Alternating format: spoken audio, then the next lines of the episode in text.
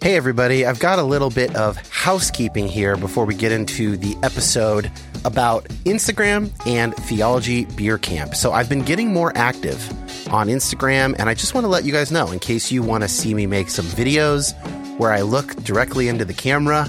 I'm sharing some stories and posts about basically all the topics that we cover on this show over at instagram.com slash Dan Koch. That's C O K E, and the link is in the show notes. Also, Theology Beer Camp is returning in 2024, October 17th through 19th. The theme is Return of the God Pods. That is a Lord of the Rings reference, which should surprise nobody.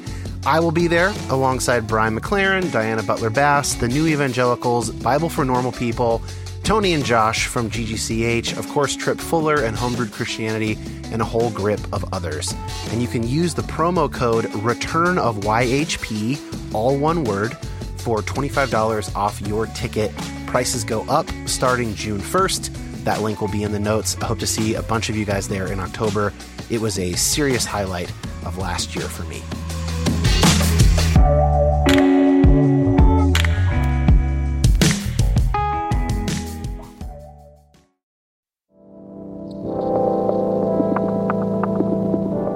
My name is Dan Koch.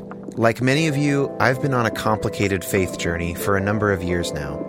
And while I tend to find myself on the progressive side of Christianity, my goal is not to make liberal converts. I want this show to be a resource for Christians to my right and to my left, as well as former Christians and non religious folks, anyone who finds themselves asking difficult questions about God, science, prayer, fate, suffering, evangelism, and more. So many of us have been given bad answers to those good questions, often by people with pure intentions. I want to say that you have permission to take both Christianity and the modern world very seriously. And I hope to facilitate that by introducing you to people seeking God across the Christian spectrum, engaging hard questions in a multitude of ways. Thanks for listening. I want to start today by letting everyone know that sometime in July, this podcast is going to go from every Monday to every other Monday. And that's pretty much for one single reason, which is that in addition to doing this show and working, in August, I will be adding a PhD program to my life's schedule. So for the next five years or so, I expect to be quite swamped. But the thing about this podcast that I love is how in depth each episode goes. They're often quite long. This is no exception this week. Um, and they often get better with multiple listens because of that depth. And I don't want to sacrifice that depth. I would rather sacrifice speed, rapidity. So that's what I'll be doing. Um, the two extra Patreon only episodes per month will continue at the same rate, at least for the time being. So if you really want four episodes per month, there is a way to get that join the Patreon at patreon.com slash Dan Koch. Now, to this week's episode. This will be, I believe, unlike any podcast episode you have ever heard. Number one, that's because the work that Chris and Seth are doing was at the time to me unlike anything I had ever encountered before. And number two, in real time, I subjected myself to one of their exercises, but more on that later. A few terms that I need to define before we get going compassion practice. This is a daily practice developed by author Frank Rogers, kind of like a specific kind of meditation that aims to increase your own compassion. Internal family systems model. This is a model within psychology that posits that in the same individual human mind, multiple discrete sub personalities exist each with its own viewpoint and qualities. If we want to understand a single person fully, we should try and understand each of these subpersonalities. I want to define the word normative. Anything that is a norm uh, that in some way dictates how something should be. So your neighbor might have some weird thing he does with flags outside his house on his birthday, but that's not normative. You don't have to do that. But on Memorial Day, a lot of people put out American flags, and that would be considered normative. In some areas of the country, if you fail to put out a flag on Memorial Day, you are negatively evaluated for that failure by your peers. That's a normative thing. Chad and Seth, our guests today, will later mention two acronyms when they're talking about their work Pulse and FLAG. What these stand for will be written out in the show notes in case you want to read along. They're also going to talk about it in real time as we go through. So, I will not be answering a patron question this week simply because this episode is too damn long. Okay, enough preamble, on to the episode.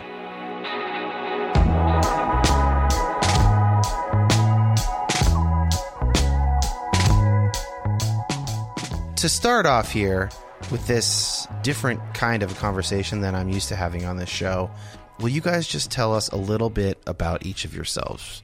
Name, where you're from, what you've been working on, and what you're up to now. Uh, I guess my, my full title to sound to sound very professional, uh, is Reverend Doctor Christopher Carter. I am a United Methodist pastor. I'm also a assistant professor of theology and religious studies at the University of San Diego. My teaching and research kind of centers on the areas of um, like religion and race, um, religion and the environment. And my name is uh, I'm Dr. Seth Shane, and uh, I'm a doctor of practical theology, searching for an institutional home at the moment. My areas of uh, specialty are spiritual formation, spirituality, and uh, race. Okay, so you guys have this project, and when our friend Tom Phillips told me about it, uh, my eyes started bugging out because how cool I thought it was that these two things would be combined that I never thought would be combined. And those are contemplative practice and racial reconciliation. Maybe just like a little bit on how you ended up thinking to combine those two things. Oh man. So so the name we have right now, uh, I think that we've kind of settled on um, is embodied racial awareness for personal and social transformation, which mm-hmm. is a super long title because we're academics and we don't have shortened things. Yeah. so it, I think it, it starts with um, with uh, Frank Rogers, who's a professor at Claremont School of Theology, in a class that Seth got me to take during our master's degrees. I needed like an extra elective and um, Seth was trying to figure out what he wanted to essentially do with his life at this time. Uh, and so, uh, so he's like, "Oh, let's take this class called spiritual. Was it spiritual spiritual formation for, for the, the, contemplative, contemplative way. way?" And um, that's where I learned about contemplation. So we're in this class. I learned about the compassion practice and other kinds of contemplation practices, and I really have a couple of, of transformative moments in learning about the compassion practice, where I was able to touch and kind of reconnect to an inner sense of self, which gets lost sometimes in graduate school, you know, because it's just graduate school is very intellectual and, and it's not embodied. That was meaningful for me, super powerful impact. Fast forward a few years, typically, as is unfortunate, typical, a lot of people in graduate school, I was going through a marriage crisis. Um, my wife and I having serious marriage problems, and we were separated so I got super depressed. But after I came out of that depression with a lot of help from Seth and um, therapy and other things, I, I started reading these books about relationships and I turned right back to the contemplative practices that I had learned in that class. It was the last time I felt like I was able to understand what's going on with me internally. So I turned right back to the compassion practice, to internal family systems theory texts. I went to a therapist that practiced like methodologies that were consistent with what I had learned in, in, in Frank's class. And so I learned these kind of skills about interior listening and not being defensive and all this other kind of stuff that were totally just about relationships, just broadly understood. You know, wife and I reconciled. Everything is fantastic and great right now. And it was a little after we got back together. I went to a trip with um, a bunch of other uh, black academics, and we were in a conversation with a gentleman um, at an institute. I'm not going to say this person their name. We're in Chicago, and he worked for a nonprofit, and we were supposed to be in this meeting trying to learn how to get money um, like how to how to write grants and get things like that from this particular organization. And there's a white dude who's married to an Asian woman, and he just thought because he was married to an Asian woman, he could just kind of that he was woke and he could like say things that end up being really racist, and it was really making a lot of other people. I could see people getting very reactive and being very angry. Yeah. Um, and what I noticed within me was that I was not being very. I wasn't reacting at all. I was like, oh, that guy's racist you know, um, or saying racist things. I don't say he's racist. Yeah, he was saying racist things, right? And so I noticed that, and I'm not, and and I didn't, I wasn't defensive. I was like, okay, well, I guess I'll, I'm upset with what he's saying, but that's not. I, I don't need to tend to that emotional reactivity right now. What's most important right now is to figure out how to write grants to get the dude's money. Get that money. Exactly. That was my to get. and so, but I noticed I was the only person that was really react- acting Yeah, like that. yeah, interesting. And so then when I got back, um, I was telling Seth this story. I was like, "Yeah, I had the craziest experience, man. Like I was doing this thing, and I realized I was actually doing the compassion practice or parts of the practice in this racial microaggression kind of stuff." And I didn't think anything of it. I was like, "Oh, okay." And then we're like, I think we were putting together his grill or something. Like he had gotten a grill for a present, and so I just went back to my apartment, and I was like, "Ah, da, da, da, da." and then he called me, and he was like all right, we need, we need to talk more about this. I think I think I think you stumbled onto something, and then we just started Yeah. working it out, and that was essentially the seeds of it. It was through my experience with that. Um, Seth was already studying spiritual formation and contemplation already, and so we were able to kind of start combining some of my understandings of race and my experience with that with what he understood that practice to be.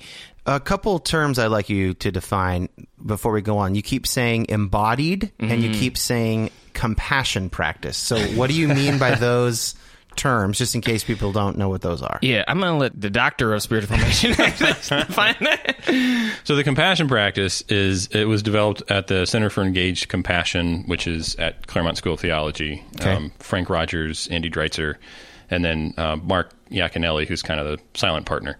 Um, and they drew on neuroscience, physiology research, um, Ignatian uh, spirituality, and then internal family systems therapy to develop this practice. Um, and so it's basically a practice that uh, allows us to cultivate compassion for ourselves and then compassion for others and then use that to engage the world in some way and, and, and, and, and engage compassionate action is what they call it.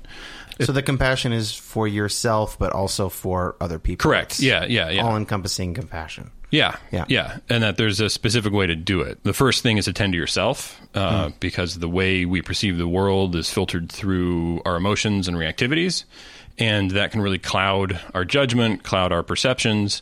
And so, the first thing we need to do when we are angry or have an emotion or something like that is take an inward turn. Uh, we call it the U-turn.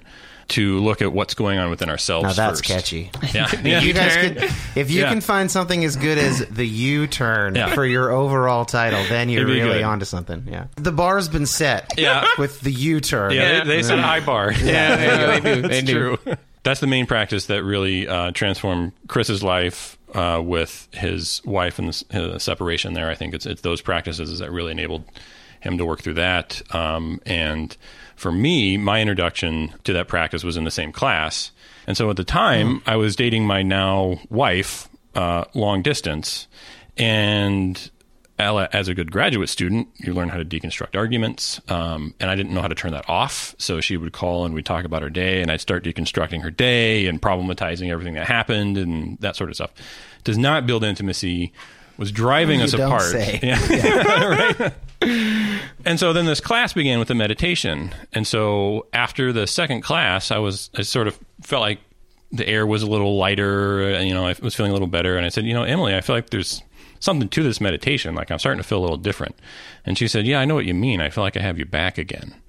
And that was, yeah, that was, that was my, that was, it was like a, a Damascus Road conversion for me, basically. That um, whatever this is, I need to do this because something this powerful needs my attention. And so, so I left school uh, and got married, and then came back to pursue spiritual formation. So uh, some of the listeners know this, but you guys don't know this. So I'll, I'll repeat it briefly here for this conversation. I was raised evangelical. I had a very sort of apologetics type faith. I remember around 20 saying to someone, "Well, if all thing if all things fail, I at least know that the historical attestation of Christ's resurrection is really strong." You know, whatever that would be what I would say. And then about five years ago, I started doing contemplative practice, mostly just centering prayer and a little bit of gospel contemplation, Ignatian stuff, and and uh, my faith has changed completely. That's my Damascus Damascus Road thing, and that has actually been the catalyst that's allowed me to be honest about my theological intuitions, to Yep. consider different approaches and all of that. And so that's that uh, to motivate why I was so interested in this combination because it's that. And then in the last year or two, I've I've read Divided by Faith by Emerson and Smith, and um, interviewed Jemar Tisby of The Witness, and and gotten really interested in sort of racial dynamics in America, and so there. That's that's Yeah. the, uh, the the twofer, uh, and then the other term is I- embodied. I think what you mean by that is like um, not just in your abstract brain, but like we are bodies, and our bodies really matter, and and so paying attention to what's going on with our body. In fact, there is no brain. We don't have a mind that's completely un unconnected to our body. Right. Is there anything else you want to say about embodied practice versus theoretical practice? Yeah. uh, So one of the things we're seeking to deconstruct with that is the legacy of Enlightenment thinking that draws that distinction between body and mind. That um, we're human beings, and so as long as you're working through a human body, you're using the mechanisms of the human body to make sense of the world, and so those mechanisms influence how we perceive and think and feel, and need to be a part of how we understand study, how we understand um, academia and and ideas and that sort of thing. It's funny too because I would like in, it- neuroscience tells us that there is no this distinction we make between reason and emotion like doesn't really exist, and yet the persuasive nature of that argument is so powerful. People can't let it go, and so we- want to push back on that. And fundamentally, a part of the compassion practice is this recognition that in our uh, that our emotions, like you know, there, there's a kernels of wisdom there. we we need emotions to make sense and meaning. And meaning making is a fundamental part of being human. So the way we understand our emotions and the different parts of ourselves is that at their core they yearn for wholeness, they yearn for something positive, they're trying to do something to help us.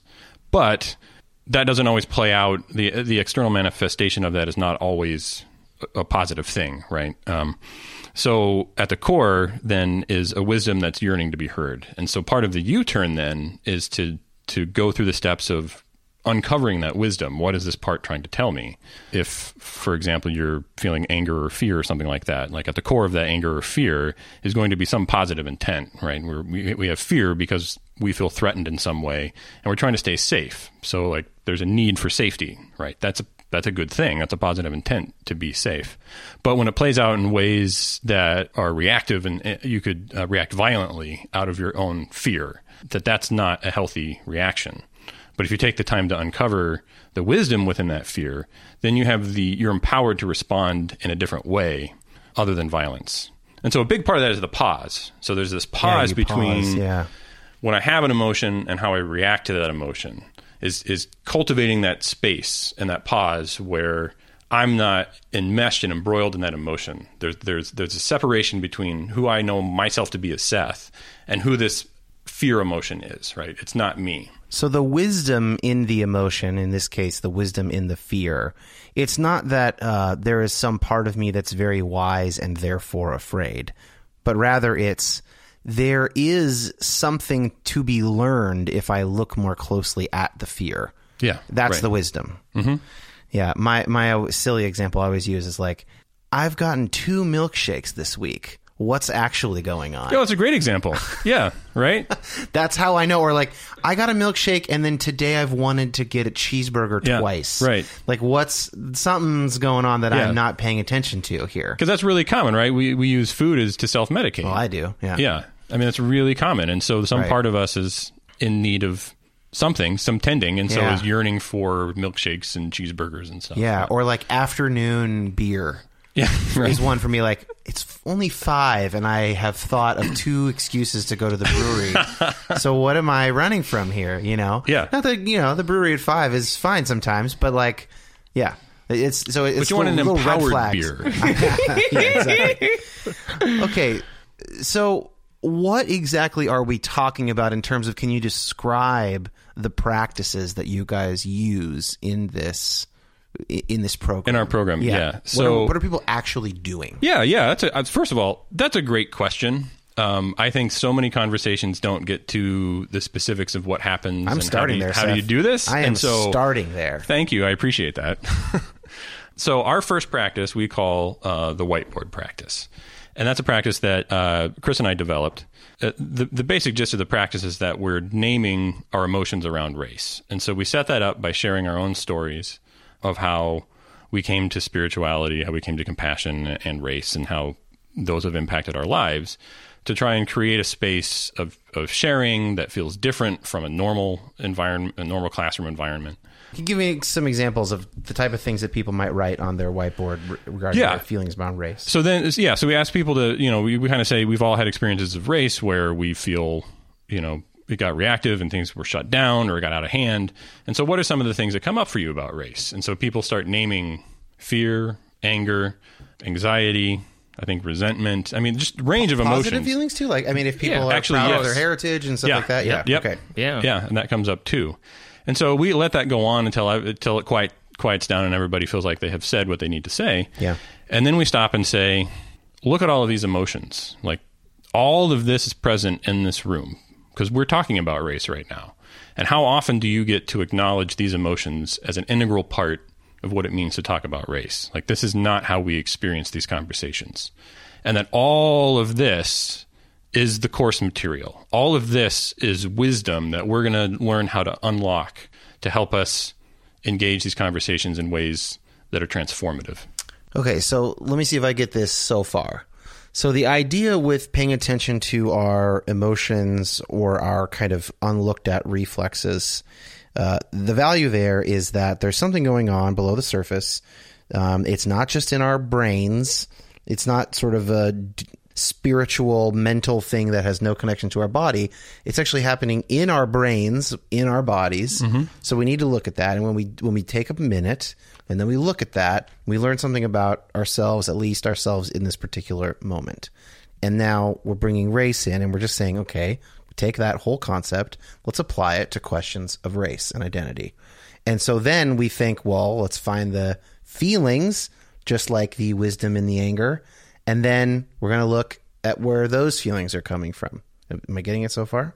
Yeah, I, I think, think the, the the key part of that practice, because even then we don't. The next stuff we do tends it, focuses just on the cultivating compassion, not about race. Okay. Um, the reason we do that though, because people are they know we're going to talk about race, so we want to give them a taste of it. But also, we just we always end that session with a question of Have you ever had a conversation where all these things were named? When you're having a conversation about race, right? When have you like have you ever had that kind of Got to conversation? be one percent of Yeah, people exactly, yes, right? It's And- very and- low. and- and- Yeah. But and, and so we say is you've never had you've had you've never had a conversation where this stuff was named, but all this stuff was probably there. but it was present. Exactly. Right. And so now we are naming the stuff that's already in this space, right? And and that right there, it, it gives us some distance that we just talked about, right? It gives us that space to pause before we get enmeshed in those feelings. It get, it creates a distance from those feelings so we can begin to interrogate them, right? And so that's kind of the the practice is to demonstrate essentially what we're getting ready to teach them how to do. I think one of the other corollaries is that we often feel that no one else feels the way we do. And so when we're naming all of these emotions, inevitably other people start naming emotions that resonate with me, right? Mm-hmm. Or they'll start naming things that I, I experience as well. And so it creates this like, oh, I'm not alone. Like I, other people feel these emotions as well. Yeah. So, yeah. So at this point, if I'm trying to anticipate where you go next, uh, and I'm feeling very reductive, I would say, well, I think they're going to want me to have compassion for people of another race. But I have an idea that it's probably much more nuanced and interesting than Yeah. that. so what's the next move? It's not that. It's not that. okay. Great. The next move is to bring attention to conversational dynamics and how we interact and how we talk with people. Because that's hmm. not something most of us ever think about. I know that I didn't until I started getting into this stuff. And I, I really didn't in serious depth until we started using this practice, really. And so we call it the music practice. What it is, is we play music and then we ask people to name what they noticed while they were listening to the music.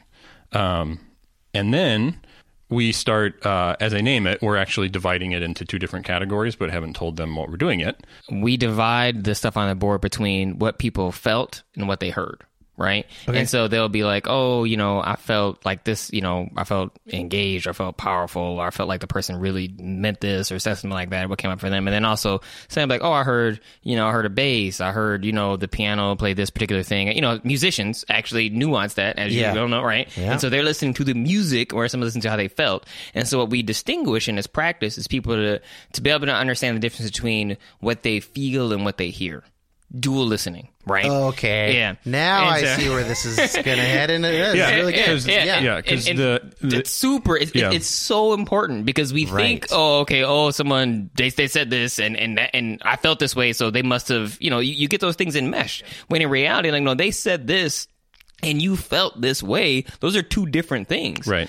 Uh, so, so what's important about those two dynamics is that uh, what goes on in the music is going on in the music, right? It's it's not something that goes on within people. No, and, and there's something objective about it. It is recorded. It's if you Right. play it back again, it will sound the same. You're in tune, you're out of tune.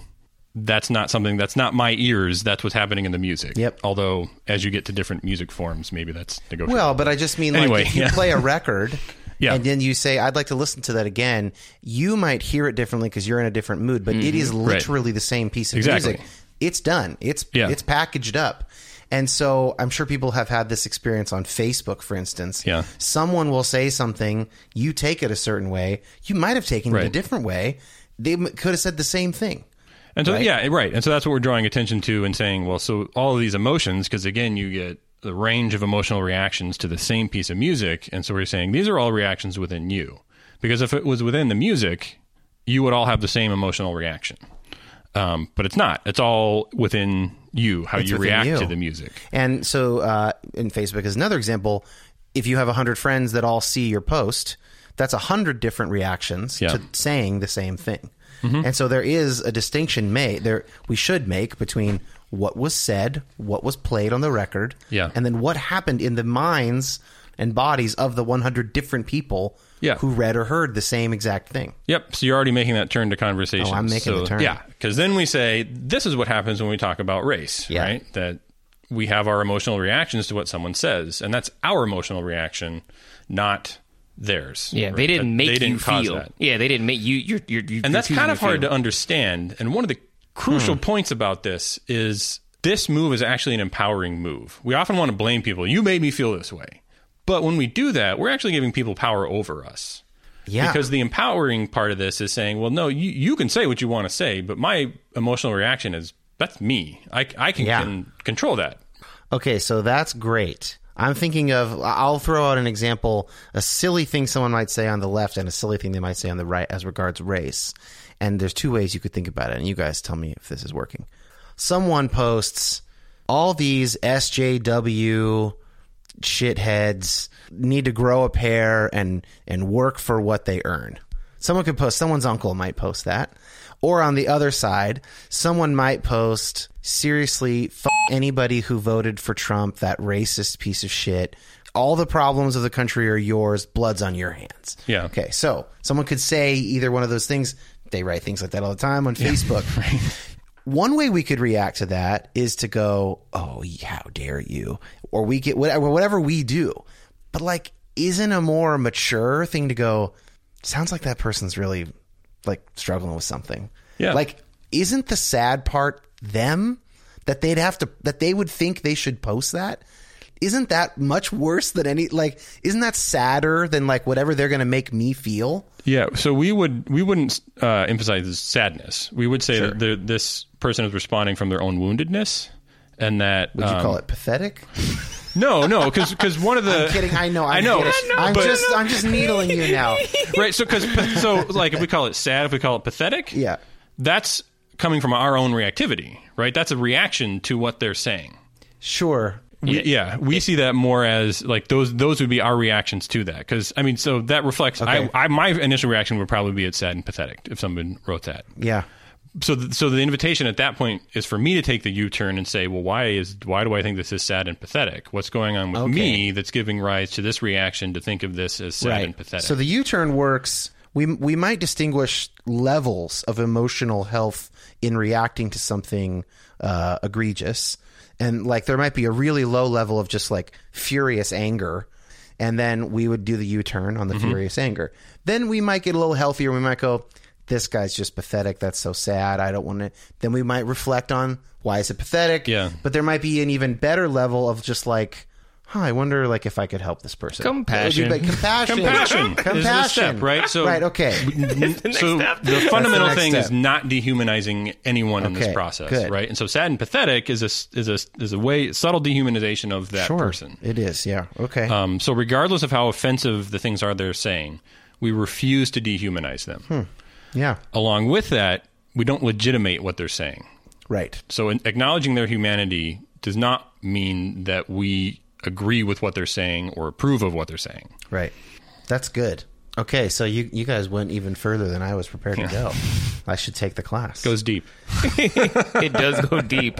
Yeah, well, I think that I mean to me that the next step we talk about is fostering compassion for ourselves, and that Yeah. kind of builds on the skills we've already discussed, right? Um, and so we ask people in the midst of, of learning, we follow along Frank Rogers' book, Practicing Compassion. So they're reading it chapter by chapter, and Okay. at the end of each chapter, we int- there's practices they that they do, but we also have practices we do in the class that we're teaching them. And one of the practices that I think helps people foster compassion for themselves, because one thing I, I should say we want to emphasize isn't just reading it; it's actually feeling it. And Seth Yeah. does a really good job of reminding me that because I'm more of an intellectual.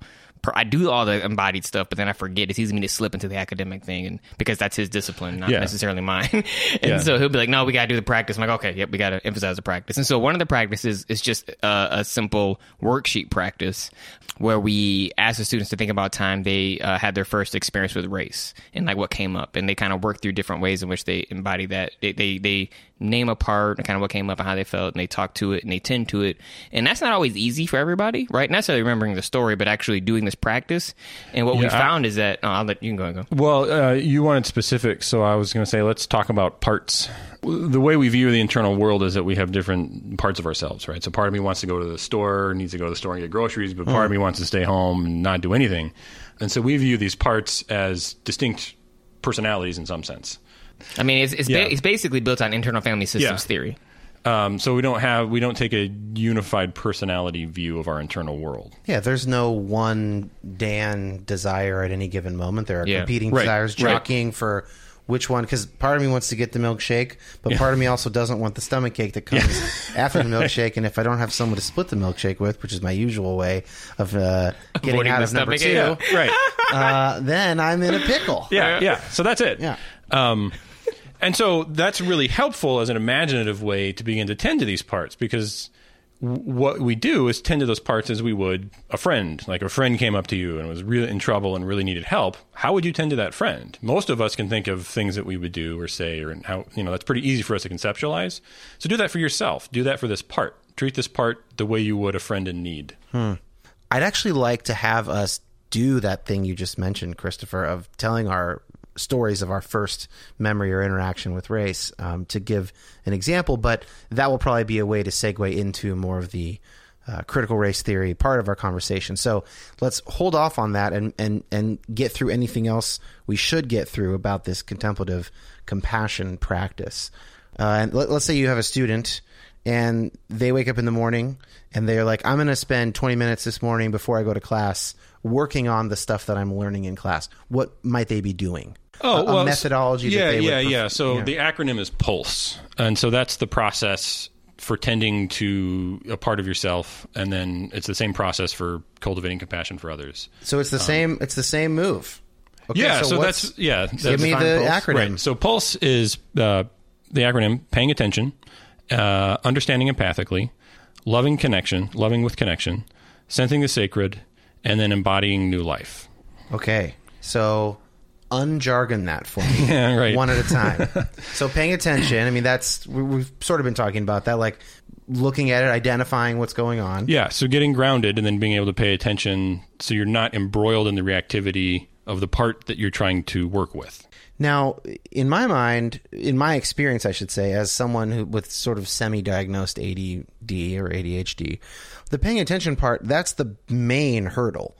Uh, it Yeah. takes me five to ten minutes Yeah. at least just to slow down the monkey brain. Yep. And so that that's the hard part. It's like it that takes me a while. Sometimes then I am done because that took all the energy I had that morning just to like calm my brain Yeah. down. But so would people expect for it to take a few minutes to get to the P? Well, so there's different ways to do it. And I guess first of all, you both of us have actual diagnosed ADD. So that's not a bar to doing these practices at all. And there's a number of ways to do it. And Chris and I actually do it differently. I prefer, for my, when I'm doing it myself, a more traditional contemplative approach where I'm sitting in silence. Chris does it more actively. Uh, so he'll listen to music, or he'll he'll journal and write, or walk around and things like that. I'll, I'll walk in like St. Francis of Assisi, like like I would have read something in the morning or something, and I would have like a sermon, you know, kind of preaching to the birds and stuff like that. So yeah, it's it's very much for me more embodied. But I have so I have diagnosed ADHD, and that H is for real. Like Yeah. that, that hyperness is like totally something that this actually really helps me with. To your point, it took me a while um, to to learn how to get grounded. It what for me it was something that took me a little bit longer. That I feel, I feel like that's a societal thing. I don't know that this would have been an issue 200 years ago. I think we live in a very frenetic society. Oh yeah, I mean, just the just the number of informational inputs in a human day has must have gone up a hundredfold in the last two hundred years. So, Yeah. understanding empathically, we use the FLAG acronym that we just Okay. described to create that empathic nested, connection. you have acronyms nested, Nested like Russian, Yes. like Russian dolls. yeah. like Russian dolls. Uh, the very tiniest little doll is U-turn. Yeah. the simplest. Okay, And most important And one. most yeah, important yeah. and the best flag would be, branded. flag would actually be the second most important. Okay. That that's a Okay. if, if you're going to try and take like the nuggets from this Yeah. because it's a lot to remember. U turn and flag. okay. So what's flag again? So it's when you're trying to create an empathic connection with yourself or with another person. It's a series of questions you can ask. So flag is uh, fears. So what are the fears of this part that are Mm-hmm. causing this part to act this way? What are the longings? You know what what does this part long for in some like to give birth to something new in the world or something like that? Yeah. um, aching wounds. How has this part been hurt by something, and and why? You know, how is that causing this sort of reaction? And then gifts stifled. Like what what is this part yearning for to to bring into the world to give new life to something? And so, asking that your your part these various questions um, creates that grounded wisdom that you can then begin to use to move in the world in new ways. I kind of want to. Can I be a guinea pig here? Can I just do this? Uh, maybe Can we yeah, do it I'm live? Like, I'm like, I'm like, I don't know that we can do it live because it because it's. I haven't thought about doing it this way. ever. Yeah, I've So- never thought about doing it this way because we've always, and I feel like obviously we, we have to a certain degree created the space, you know. Yeah. Um, but yeah, I don't, I don't, I don't know. Yeah, maybe we could try it. We'll see I what guess happens. we could try it because we can always cut it, right? you always got it. So I'm game. And so we tried it. This next section, uh, the editing is a little more loose, but not entirely loose. I don't make you sit through 15 seconds of silence as I did when we were actually doing the thing. But let's just consider this next bit as a kind of experiment in podcasting. I went through the compassion practice with Seth and Christopher as my guides. Now, I want to be careful here. I'm not trying to pat myself on the back by including this. I just was genuinely interested in trying it, and I thought, hey, if it goes okay, it might make for a more interesting episode than usual. It did turn out okay, nothing too embarrassing, so we're playing it. Along with Seth and Christopher's response to it, and some of what they say is complimentary of me in the moment, and yes, I do feel awkward leaving that stuff in there. I think that they're being kind, partly because it's a part of this whole process. I'm not leaving it in to brag, but rather to show the process. Anyway, I'm embarrassed, but I think it's worth including. Here is that podcasting experiment. What do I need to do to get myself in the mind space for this? First of all, it's grounding was the first step that I didn't say. Is getting into a place where you feel safe to turn inward and to look inward, and so you know, take a few, get into a comfortable posture, take a few deep breaths. Okay, I'm ready. Okay. What what is it that I'm looking for exactly? Some reactivity within you um, that you would like to spend some time tending to. Think about activities that, that came up in the whiteboard. Yeah, so like when when you have conver- we can we can make it a racial one too. So right, Okay, so when yeah, you have let's- let's keep it in- yeah, when- let's keep it so in family. You've had conversations about race in the past, right? Many. Yeah, and some of them have gotten out of hand. Some of them have probably gone well. Yeah.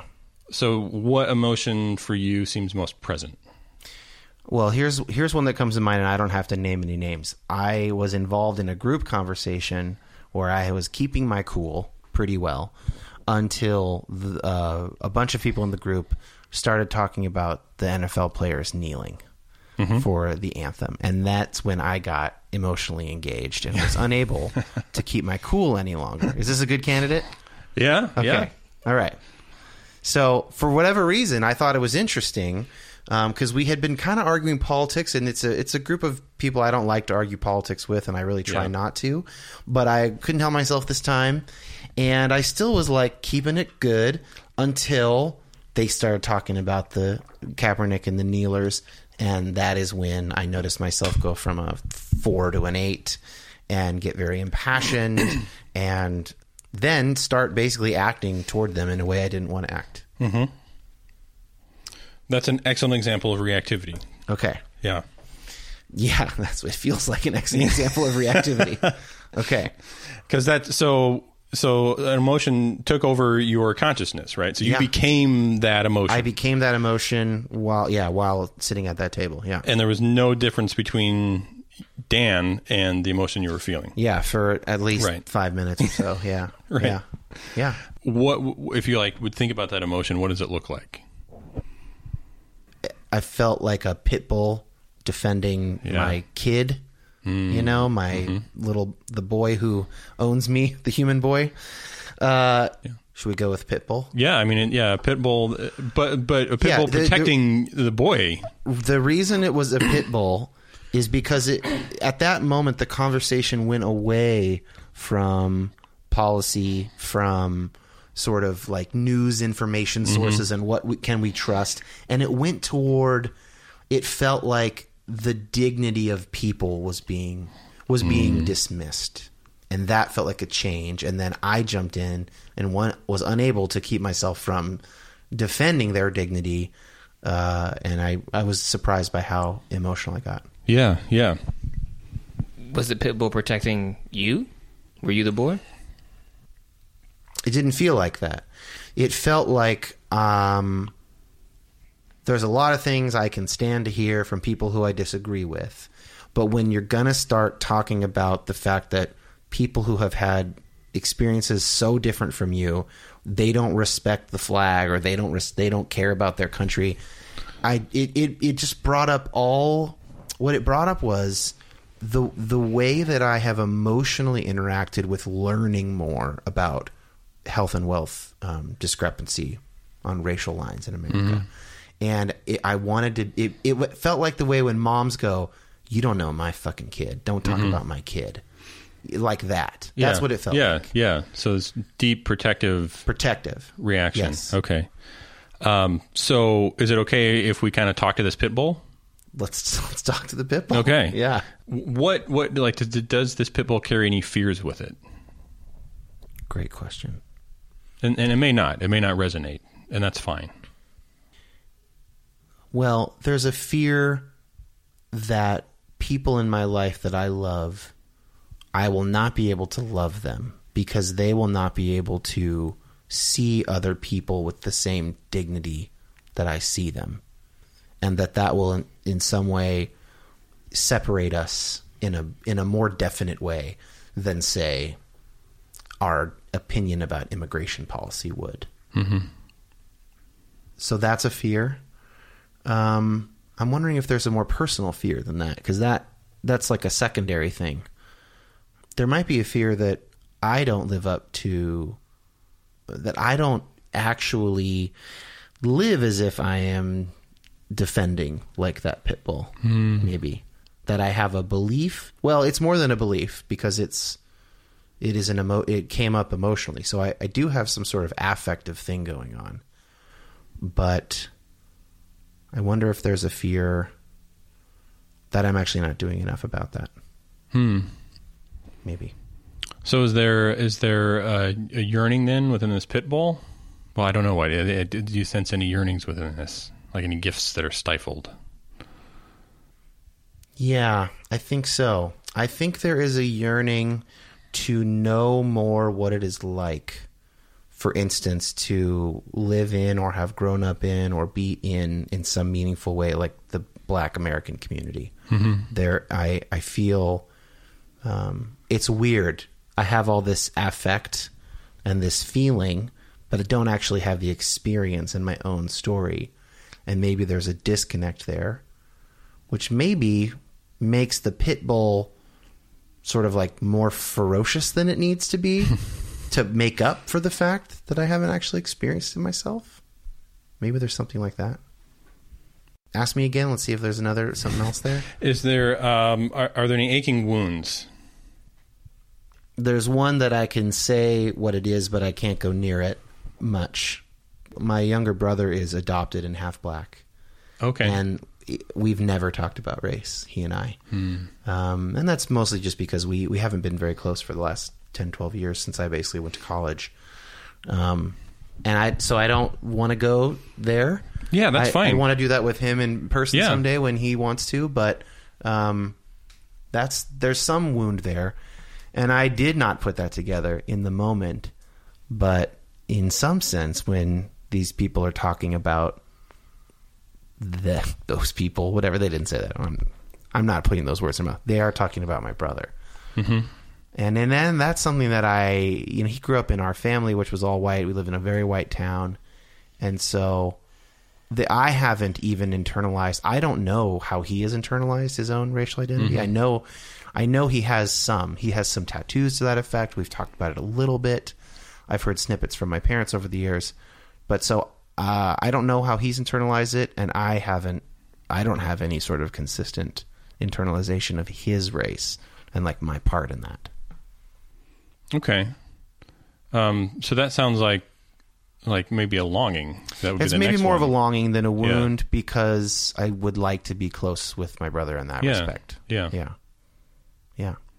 So what I'm what I'm hearing is that there's a, a longing for connection with your brother in in this part, mm-hmm. and that kind Yeah. of gives rise to this strong reaction to protect Mm-hmm. your family in some way. Yeah. I mean, I don't think that the initial moment had much to do with my brother. Certainly not consciously. Um, but yeah, I mean, it's got to be there. It's got to be down there a couple layers. It has to be. I mean, I grew up with him. So, Yeah. yeah. Um, so is there anything else that this part of you is trying to tell you? How do I know what it's trying to tell me? That's kind of what we've been getting at. So I think we may have gotten at some Okay. of that. And so to kind of wrap this up, then um, we we have um, a sentence here that I'll have you fill in the blanks. Okay. So um, we're going to invite the personified part, this pit bull, to summarize what it has shared with you. Okay. So Okay.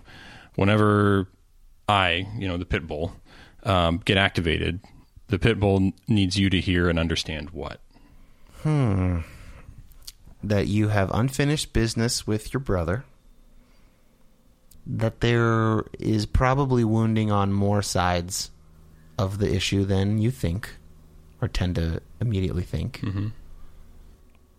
That you're not totally living an integrated way, not necessarily racially integrated like quotas, but like personally Sure. integrated way Yeah. around race there's a lot of new ideas that you find true and moving, uh, but you are not there yet in terms of actually living out of those newer or newly informed convictions. Okay. So then uh, the last part of this is you um, the pit bull long. What does it long for? Like it longs for. The pit bull wants me to be in a community of people who see injustice more clearly and are willing to orient their lives accordingly to that injustice that is clearly seen. That's probably the main thing. Thank you.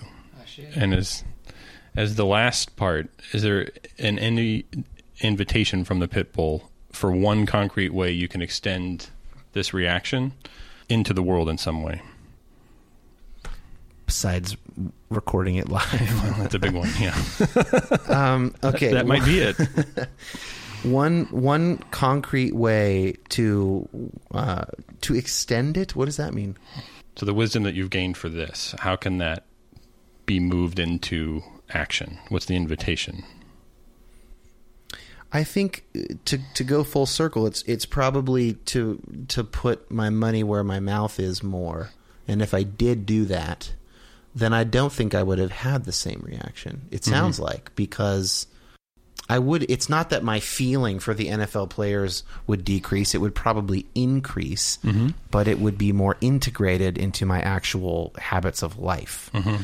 Whereas to argue with them about immigration policy and stuff, I did a politics pod, a politics podcast for a while. I talked about that stuff. It's you know, and in fact, uh, I went to Nevada. I canvassed for Hillary to help beat Trump. It, it, that was a very that's a very integrated part of my life. It Yeah. took time out of my life to do that. Started a show. I I resisted quote unquote in in a, ma- a way that made sense for me, Mm-hmm. and so maybe there's not as much unresolved guilt and whatever there. Yeah. Whereas with this the racial issue, it's like, well, I haven't actually done shit. I Yeah, mean, yeah. I haven't. You know, I mean, I do podcast episodes about it, but I've never gone to a black church. I've never, Mm-hmm. you know, I don't. I'm not like doing anything about it. And so it's just, it's all the sweet moral outrage with none of the real life lived experience to actually make a difference and integrate that into my life. Yeah. So that's probably the takeaway.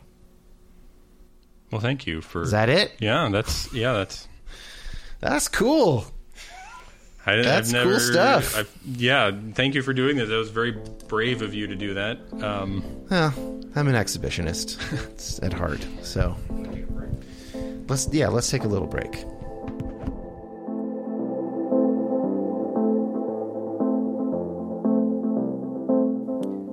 I've got a question for you. Do you remember a Christian punk band from Santa Cruz, California called Craig's Brother? It's okay if you don't, but as for me and my friends, we loved Craig's Brother. Their guitarist, Adam Nye, ended up going to seminary in Scotland and becoming a professor. And he, have, he and I have stayed loosely in touch. And he responded to something I wrote about inerrancy on Facebook recently. We got into a little chat, and we realized that we should just record a real conversation about this topic. He went into college looking for a way to not believe in inerrancy and left believing it. And as you know, I'm not an inerrantist, but we had an interesting and, of course, very civil conversation about each of our motivations and intuitions around this incredibly central and usually quite divisive topic. And that conversation is the latest patron only bonus episode. Patreon.com slash Dan Koch if you want to join the Patreon. Here are some clips of my conversation with Adam to wet your whistles, so to speak. So that's interesting. So you went in there looking for like something else that worked better than the kind of inerrancy that you had held up till that point, and then Yeah. you ended up coming out with like a version of inerrancy. Yeah, yeah, I'd say that's right. Um, within Protestant scholarship, we should be clear that the reformers did not. They, did react negatively to the medieval uh, allegorical tradition, but they did not react to that negatively by withdrawing to a naive literalism. They had a rich typological way of reading the text that um, was was certainly not naive. I I tend to be of the view that like yeah, a lot of shit has changed in the last 175 years. We know things that they didn't know. They didn't have archaeology. They didn't know the size of the universe. Uh, they didn't know a, a- so many things that that don't necessarily bear on questions of salvation, especially. like I, I've heard changing attitudes, but in terms of things we know about the ancient world better than the ancient world knows about, I would question the inerrancy of modern research methods on gaining us that kind of new knowledge. I, I'm not sure we really have that better of a leg up on the ancient world than the ancient world did. Um, and so Assuming it- an you know, evolutionary account of human origins, would would you Yes. attribute sin to non-human animals? I think that's a really hard and interesting question. I'm not I'm not uh, opposed to some notion of it. I think that sin, the capacity for sin, probably develops as the capacity for will and choice and Oh, okay. determination and, and future outlook ability. You know, as all that develops, you're more and more able to sin. A little kid can sin, like a kid can lie, but a kid can't a human kid, yes. yeah, a human kid can lie, but a human kid can't like engineer the Holocaust. Like they can't. You know what I mean? Like they're just they can't sing that high. They can't. Uh, they can't plan out the uh, on the mur- uh, a perfect crime. You know what I mean? Like so. They're not as effective in the results of their sin, but they Yeah, have like they can they still can have evil intent. Yeah. Yes. And I feel like our cat sometimes knows that she's doing the wrong thing. Like, I don't know. Maybe that's sin. I, I- don't, you know. You're right. He invokes a hierarchy, uh, uh, an anthropological hierarchy backed up by like divine will to say that like yeah. Yeah, you're right. He invokes that in order to say that this is how this ought to play out in a cultural sphere. But the church has been pretty comfortable translating that, like the way that works out culturally, Yeah. for a pretty long time. No, Um, I, I agree. And, and the church is going to increasingly become comfortable uh, working out the homosexuality thing and, and calling that cultural, which I knew that's where that though- was going next. Even though I don't want to go there, I don't think that that's the right argument, by the way. Uh, and. I, I did an episode Yeah. on it. I think of, I think a far better argument is to actually call out the misogyny of the time and to include women, slavery, and homosexuality as stemming from the same basic societal assumptions. I know you're not going to be convinced by that argument. I can tell, but okay. that, that that's, that's a better argument than Matthew Vines' argument of like he's talking about pederasty, not sex. Like, no, he really thought that like women were lower than men, and so did everybody else. But where, where where I've come more, I guess maybe in the last like six seven years, is just to say that like I, I, fi- I find myself needing to guard more and more the idea that I'm critiquing a portion of Scripture by the fullness of revelation revealed in Christ. So, to hear the whole thing, if you like what you heard there, and all the other bonus episodes, and to engage regularly with myself and the whole Facebook You Have Permission crew, join the Patreon. Patreon.com slash Dan Koch or youhavepermissionpod.com. Click Become a Patron. It's five bucks a month. But if you can't afford it in this season of your life, there are some scholarships available, thanks to some very generous folks who have reached out privately to me. So if that's you, email me, you have permission podcast at gmail.com. And if you are a patron and your spouse is interested in the conversation, please have your spouse join the Facebook group and get in on the action there. On the Facebook group, it's patrons only. It's where I often field questions for guests. I field the questions that I answer at the end of episodes, other bonuses, whatever. Join it. Um, okay, moving our brains back to today's episode. You'll recall that the last thing we did was I went through this compassion practice live on air, and now we're back to a more regular interview style. Now, about 15 minutes into this next and final section, we have a fairly difficult and honest conversation about the way that race language is used in American culture today. Those of you who are familiar with my other podcast, Depolarize, might recognize kind of where I'm coming from in this segment. Uh, none of us really pulls any punches. We pretty much go for it and talk it out clearly and cleanly. And I think it turned out actually really well. It's partly me playing devil's advocate, and partly it's legitimate concerns I have as more of a centrist about being able to reach a wider audience when we are talking about race. So, that's the uh, disclaimer. Here's the rest of my conversation with Chris and Seth. I would love to hear what you guys thought about what just happened since you've done this a bunch with people. And I'm giving you permission to say to speak freely on the record about that. Uh, what like what what what happened for you? guys? I mean, obviously, my experience was I said it out loud. What came up for me was at first I was like, wow, it's interesting that you're not the boy, that the, that the dog part, like when you identify the, the pit bull, and then the boy wasn't you. I was like, well, that's fascinating. And I immediately thought, I was like, I wonder who he's protecting. Because you're protecting something, somebody, or whatever. And then when you said ascension, you were talking, you're like, oh, it could be your brother. I was like, well, that's interesting. But as you kept talking, for me, I, I I came to see, or to a certain degree, interpret that some of this is it's wrapped up in your relationship with your brother, but it's also a way in which um, you feel called to defend people who aren't fully understood and, and have complex situations. And and and that, I was like, oh, okay. And and there's some internally family stuff that goes along with that, but it's not just him; it's a bunch of other stuff too. It's, it's totally both. Yeah. And so that for me, I thought was very moving That's what I said. You know that because that's the thing. I mean, I, and I could see you working through it in your head. You're like, and, and I won't say you're surprised, but certain degree, I think you kind of were. You're like, oh, that's interesting. I hadn't really thought about that in that particular kind of way. And so I, I appreciate you genuinely engaging in this because it's it's not easy emotional work, right? Especially without having done all the other stuff that we teach, right? Like, Yeah. this, Yeah, is, yeah, this, this is, is- labor. but I have been in therapy for three and a half years. Okay, well, So I've done a little bit of work around it, and I've done a fair bit of the of, you know Contemplative yeah. practice, Yeah, the. Um, more generic stuff, not so led as this. But yeah, I thought it was interesting that our our strong reactions tend to reflect something within us that's needed, right? And so this this need within you that's born out of the relationship, the fractured relationship with your brother, and that that can cause a strong reaction towards other people because it's touching something within you, Yeah. where you feel called to do something or something is needed. Um, and so I thought that was really interesting. But uh, so does that resonate with you for one? Because I, am like projecting here. No, it's interesting. It's like with my brother, uh, there's longing to be closer. There's a sense of failure. You know, I, I mean, we're almost nine years apart. I left for college when he was, you know, like 10, nine, eight and a half.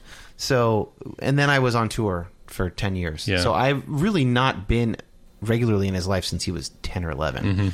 And so I can forgive myself for some of that. Yeah, yeah. Um, but at the same time, it's like, well, here's this thing about his life that's difficult for him uh, that he didn't choose, and that I've now become really interested in. But there's no integration of those two things. Yeah. you know what I mean. Yeah. You know, I don't think he doesn't listen to this podcast, but if you are listening, Jonathan, use it as a reason to call me and let's chat about it. But you know, like it's not you know so it's interesting I, i'm i'm still kind of sitting here wondering how connected they are but there's something there's Yeah, some connection sure. and that was interesting because i wouldn't have thought of it that way before doing this And i would have yeah. yeah. that's the whole point of this process is realizing the things that are underneath, right? Right. Yeah. You know, Yeah. it's, it's the things that are underneath, and, and and you're not gonna figure it out. Just okay, I did this one practice and now I figured out. Of course, yeah.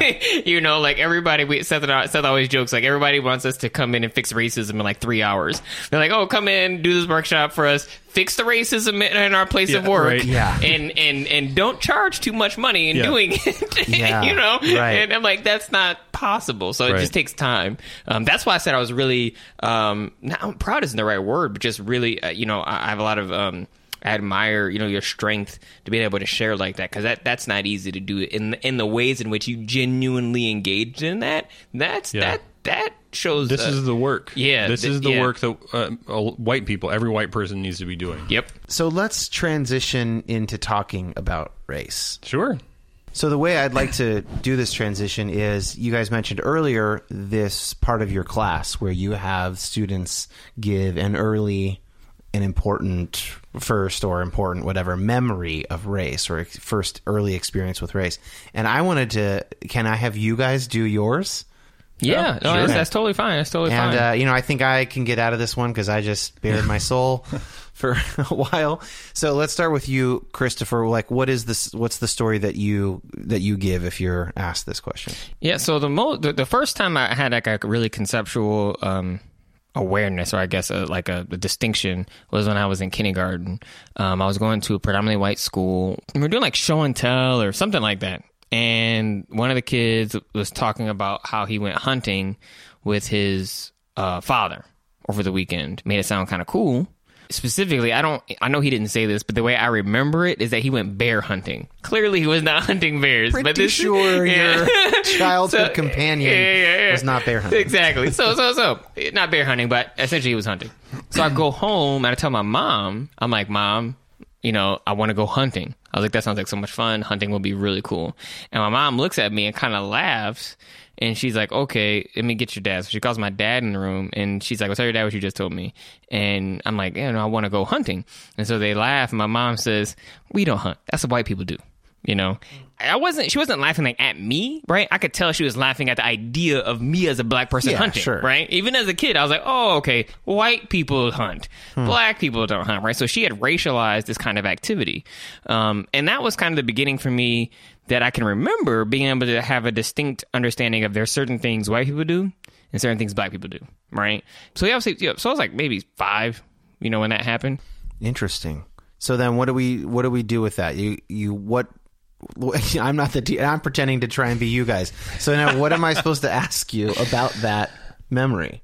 You know, we're we're trying to build these muscles of being grounded and knowing how to internal list do internal listening, right? So we want the students to be able to distinguish between the story I just shared versus how they felt about the story I shared. Right, right, right. Okay. And, and so those are two different things. And so we want to make sure that they they can listen to the story and actually hear what I said and remember it and be engaged, and also Yeah. listen to themselves and remember how they felt about what was said. Right. So you've told this story in class before, yes. and so what are some of the things that have come out of that just from past classes that are interesting, either for you or for the students who are doing this work?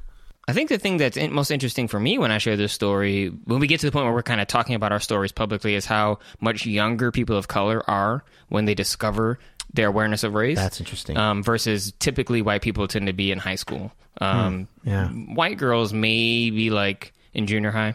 Um, because Yeah. they're because because of their gender, like they're already they wrestle with difference in a way in which men don't have to, right? Hmm.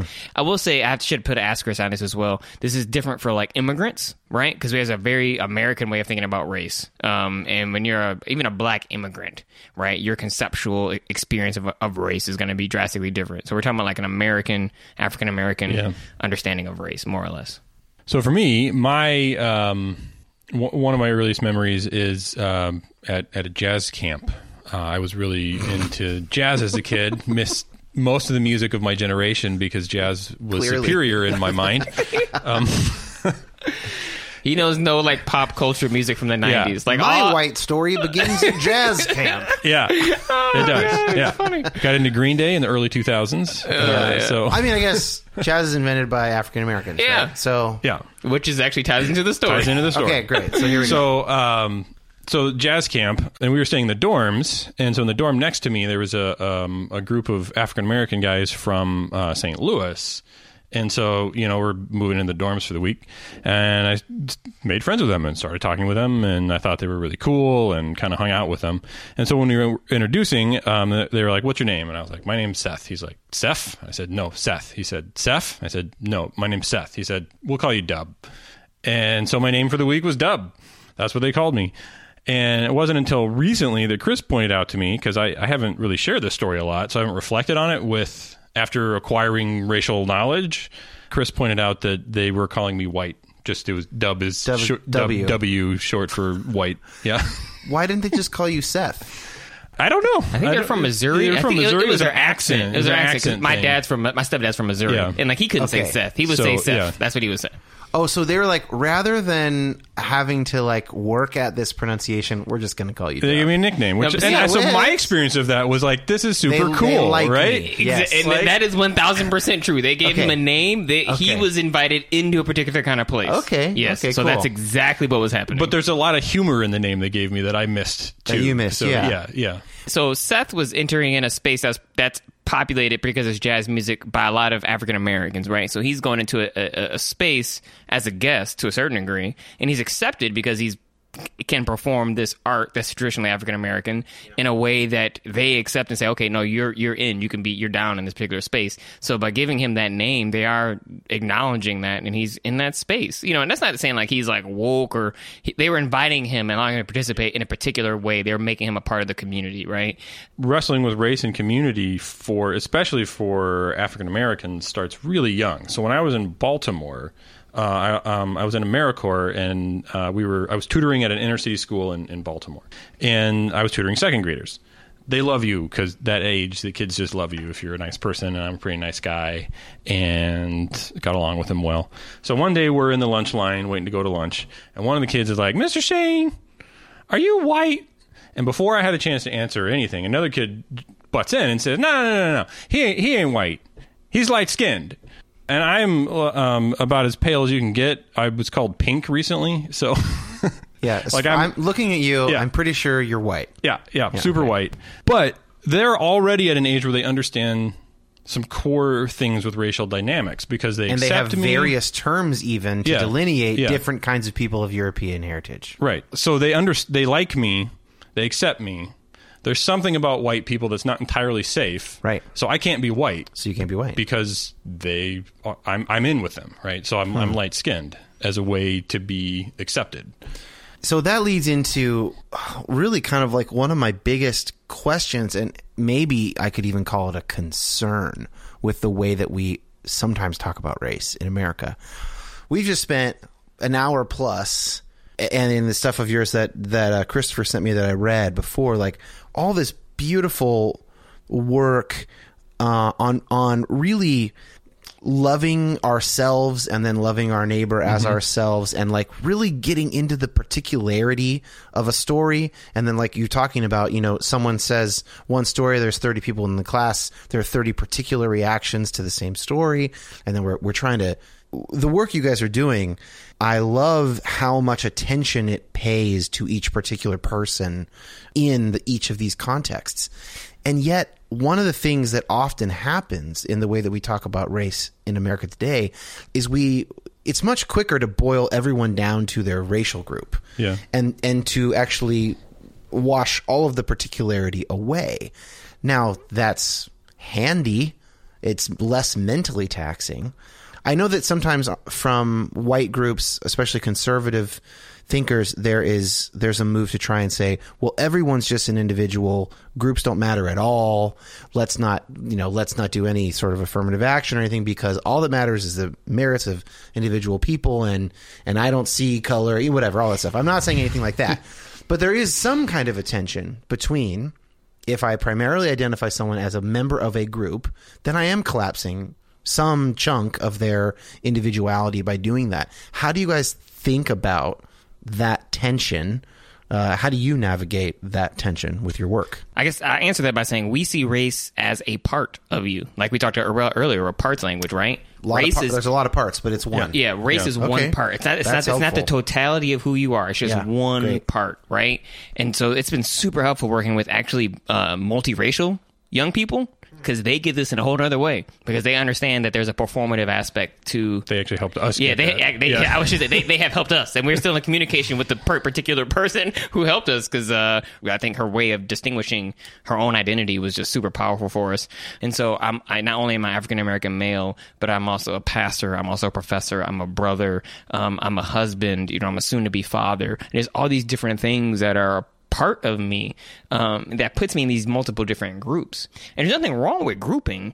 It's about when we, we when we we take these groups and try to make them as excuses to marginalize and oppress. Right? That's when things become powerful. To play a little devil's advocate here, does like the Twitter mob count as oppression? I guess I'm thinking of the story. I think it's at Evergreen where the the students called for like a whiteout day, and they said everyone who's white don't come to campus on this day. And then this professor was like, I'm going to still come to campus and do my job, and that led to this big protest. Getting the and of course this is not happening everywhere all the time. A professor that was white said he was still going to come to campus. Yeah, it wasn't that the uh, it was not the administration that called for the whiteout day. It was like a, a student group. Yeah, yeah. and he was like, "No, like peop- we're going to still have class." Um, there was a there was a And so the students wanted this professor to get fired. oh they got him fired. Yeah. Oh, then there's you've seen this footage. They they're like shouting him down. They're asking the administrator to censure him and fire him. What was the purpose of the whiteout day? I'm confused. So there's a there had been a previous um, th- a blackout day where black student group had said, you know, we're going to not come to school one day as a way to sort of show what it's like without us. We're going to elect to do that. And that had been that had been going for 25 years or something like that. And then this one year, like, well, we're going to change it this year. We're going to actually ask all the white people not to come. Oh, so this was than- initiated by like the Black Student Union Yes. or, yeah, or or something like some that. particular Okay. some group of the students. You know, obviously not all of them. Um, a particularly vocal group. And then when this guy did come and didn't go along with that because he was like, no, I mean, we. It's one thing to say I'm not going to come and I'll get the homework and whatever, but like I'm not going to stop doing class for everyone else yeah. to for this point. They got him fired basically. And there is a few dynamics there. I mean, I think the administrator was probably didn't do their jobs right, whatever. But the point is, does that count? Is that also an unhealthy collapsing of someone into their category, as opposed to there's a lot of parts to this guy. Yeah, Yes, Yeah. it's Yeah, very. okay, okay, I'm like, yeah, I, All right, so I, I no know. I question know. Seth there, has yeah. um, some stuff he wants to say. I'll, I'll I'll just say that working at a university, the the challenge at a predominantly white school, right, Catholic school, um, is that I think as educators and administrators, we need to be mindful of how what are we trying to empower students to do? And I don't think there's anything fundamentally wrong with a blackout in terms of saying, hey, but if you've been having to do a blackout for 25 years, you probably need to really think critically about should we actually talk about letting black people go to this school? And that by letting, I mean like as a parent, right? I wouldn't want to send my kids to that school. If I worked for that school in the diversity department, I would. That strategy is not something you should be doing for 25 years, right? That means they don't have the. They're not. To be clear, it's the the student led thing is the thing that they've had a tradition for a Yeah, while. yeah, yeah, yeah. But still, I mean, the fact that the students still feel the need to do that, Hmm. that speaks volumes to the ways in which they are not going to be included in that space, right? And and so so that's the first thing I thought. Yeah, of. I was like, different man, angle, yeah. yeah. I'm I'm like, Yeah. nah, bro, you can't. You know, every there's some places white people don't want me to go. I ain't trying to go there. You know what I'm saying? I'm be honest with you. Like white people be like, "Oh, you want to go there?" Like, "Oh, come." Like, "No, I'm good." You know, because I'm gonna be like one or two or three. I don't want to. I'm good. I don't need. I don't need to be in your. You know, keep your space. You know what I'm saying? Like that's fine. I'm more about empowering and creating spaces for everybody to feel welcome and feel heard and valued. And if you're not really trying to transform that space to invite people to be them genuine, authentic selves, then I don't want to go to that space. Right. So anyway, that's all I wanted to say because I was Yeah, like, that's this good. is crazy. I was like, you know, as an administrator, I like, I can't believe a school can do that. So I didn't hear anything about this. I will definitely look this up because this is a very interesting example. One thing that I hear sometimes from my friends who are further left is an idea that people who are members of minority groups, by definition, cannot be racist. Now, I'm not making the reverse racism sort of conservative talk radio argument or anything like that, um, but that seems to be a problem. It seems like if racism can only exist from the powerful to the less powerful, then simply it would switch if one group got more power. I mean, except for the 30 seconds of true equilibrium, then whatever happened, it would just be there. Then there would be a new kind of racism. And so that seems like the wrong way to think about it. Yeah, I mean that's a pretty prominent view, I think, for large sections of the population. There's a couple different ways of looking at it, which is which you mentioned is the power dynamic that you can't be racist without the power. So you can be prejudiced but not racist is, is one way that people look at it. Because I think mostly white people hear that as people of color can't be racist, so they don't ever say anything offensive or something. Everything they say is not offensive, or you're blaming me or something. Um, But you can be racially, on that view, you can't be racist, but you can be prejudiced. And Yeah, you could be yeah, so this is- racially prejudiced. well, yeah, and so that's one perspective. I think this is That's, where there's the there seems like a PR pro- problem there. If you're if you're trying to get millions of people to understand the difference between the word Yeah. racist and that phrase racially prejudiced. Well, so and I wasn't wasn't saying that's necessarily how we approach it. Yeah, I'm just yeah. trying to Right, no, I know.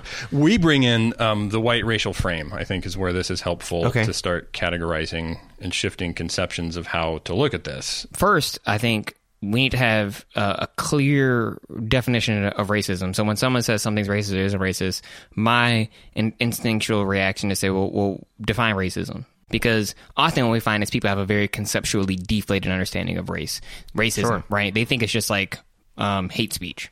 Or they go the other way and say, well, I don't even see race, right? The colorblind approach, right? Um, so what we talk about um, using critical race theory is the way uh, we talk about racialization and how we're racialized, right? And how race is a conceptual vehicle that was used to marginalize certain people, and how we've come to racialize people. And not everybody that's in the group white now have always been white. Oh, that's yeah, yeah, incredible. right. Yeah, Right. And totally. so, and, and you know, immigrants, uh, you know, there's a history of it. right, right, right? Italians, Jews, Yep. Polish, Yep. Catholic, Irish, Exactly. Exactly. They weren't white. Oh, They were not are. white, and now Yeah. they. Yep. So and Totally. so so so we use this narrative so white people can see how whiteness has evolved over time with regards to power dynamics, right, and things of that nature. And so what we do is we talk about what's called like a racial project. Um, and racial projects are uh, the organization and distribution of goods along racial lines. Right, so the organization and distribution of goods, and so a, a racial project is racist if that organization and distribution of goods actually harms people along racial lines, right? And so so we talk about racism at impact, not intent, right? So now that, that's not to say you can't intentionally be racist. You totally can, right? But it's beyond intent. It actually looks at impact. So a policy or a um, action can be racist if it disproportionately harms people of color, right? Isn't it? Isn't it true that at an individual level you need intent for racism, but at a structural level you do not need any intent. No. You just need impact. No. So someone can individually be racist without any intention to be racist And so at th- this is what I mean. And I'm glad. Thank you for see, like you're doing a perfect job asking these questions. Yeah. This is why you host this podcast, right? So it's not so much about being racist, I think, as much as it's doing things that actually reinscribe racism, right? So what we argue is that racism is normative. Racism, and this is in the white racial frame. Racism is in the foundation of our country, right? Our country was founded on like enslaved Yeah. black labor and women Right. not having rights, right? and so, So, that's, we need to make this is not at the level of theory. This is history. Yeah. like, Right, this right, is no. how Yeah, it works. This is- It's not just some idea. yeah, right? like this no, is no, and that one thing I've heard helpful here is like it might have been the case that our society was based on ear size. Like there are some tribes where people Yes. have giant lobes when they and they increasingly put bigger and Yeah, bigger. like, right, and right. then in for those societies, you look around and you look at the size of someone's earlobes, and it tells you something about them. We don't have that in America. Earlobes have no, you know, there's no correlation Right. between wealth and earlobes. We have race. That's the way Yeah. it was done here, Right. Because it started with slavery. Yep. Right. Yeah, and so and so, be- So in, in a sense, it's it's arbitrary, but it is the one that was chosen for us here, and we have now inherited that. Yeah. as Americans. exactly, Right. exactly. So the first step, it seems to me, not a professional like you guys, but from a layman's perspective, step one is getting someone to understand the difference between personally racist actions and decisions and Right. systemically racist I got it. whatever systems and and Yeah. that so that's really helpful. But then if you're going to tell me, but since you're white or or since you're black, you can you could be prejudiced. You could say all white people are blank, and that could never be called racist. Strikes people as a weird Right, so problem of terminology. Right, and that's a sticking That's what I'm saying. point that I really it's honestly that's a non-starter for me. I don't Okay. that that because that's a issue for white people that want to litigiously figure out what's racist and not racist. And so if I do enough things that aren't racist, then I'm not racist. When this does not reflect how we understand race. So what we want to do is draw those links from structural racism to individual action. So how this plays out, I know from the research that I read that African American women, in the context of largely white, mostly white men, but white people, will be perceived as aggressive, combative, uh, and angry when they're not, when they're just Yeah. being people. Um, Right. and so th- that's a structural function, right? That's how race, this is a structural dynamic that creates that perception of African American women in this way. Okay. At the individual level, that structures me, right? So I will perceive African American women that way because I live within the structure of the United States, the racial structure of the United States. So without education, without reflecting on that, without thinking about it, bringing awareness to it, I will perceive African American women as combative, aggressive, and angry. You might think that this doesn't help. Here's something that helps me when I think about this replacing I will with I am statistically much more likely to because of my race. But you know for what else? instance, But for instance, I might have been raised Yeah. in a mixed social group or mixed race church setting or perhaps my brother you know maybe made a bunch of black friends who hung out. And i don't perceive black women as angry when they're not because i've as it happens i have had a bunch of experience with black women.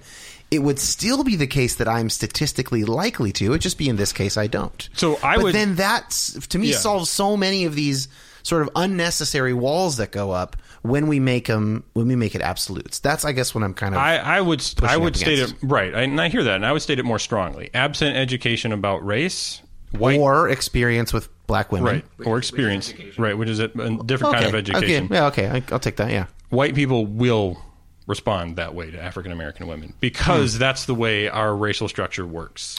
And, thi- and this is why, but this is why the white racial frame is important, right? So one more thing, All right. The compassion practice is helpful for undoing that.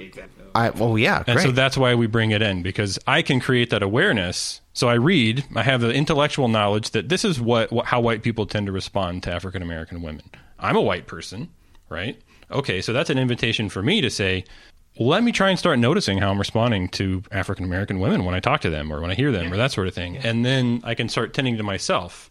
And it becomes a way to to change that reaction, to change my default responses. So rather than saying, "Oh, this woman is being why is she so angry?" You say, "Why? Why do I think she's being angry? Why do I think she's being angry? exactly I right? you that. do that. You do that U-turn, Yeah. and so that allows you to do that kind of an interrogation piece. Um, there is a part of our American culture and talking about race is that we have this built-up society where we talk about race with white people and, and, and racism in the passive tense, right?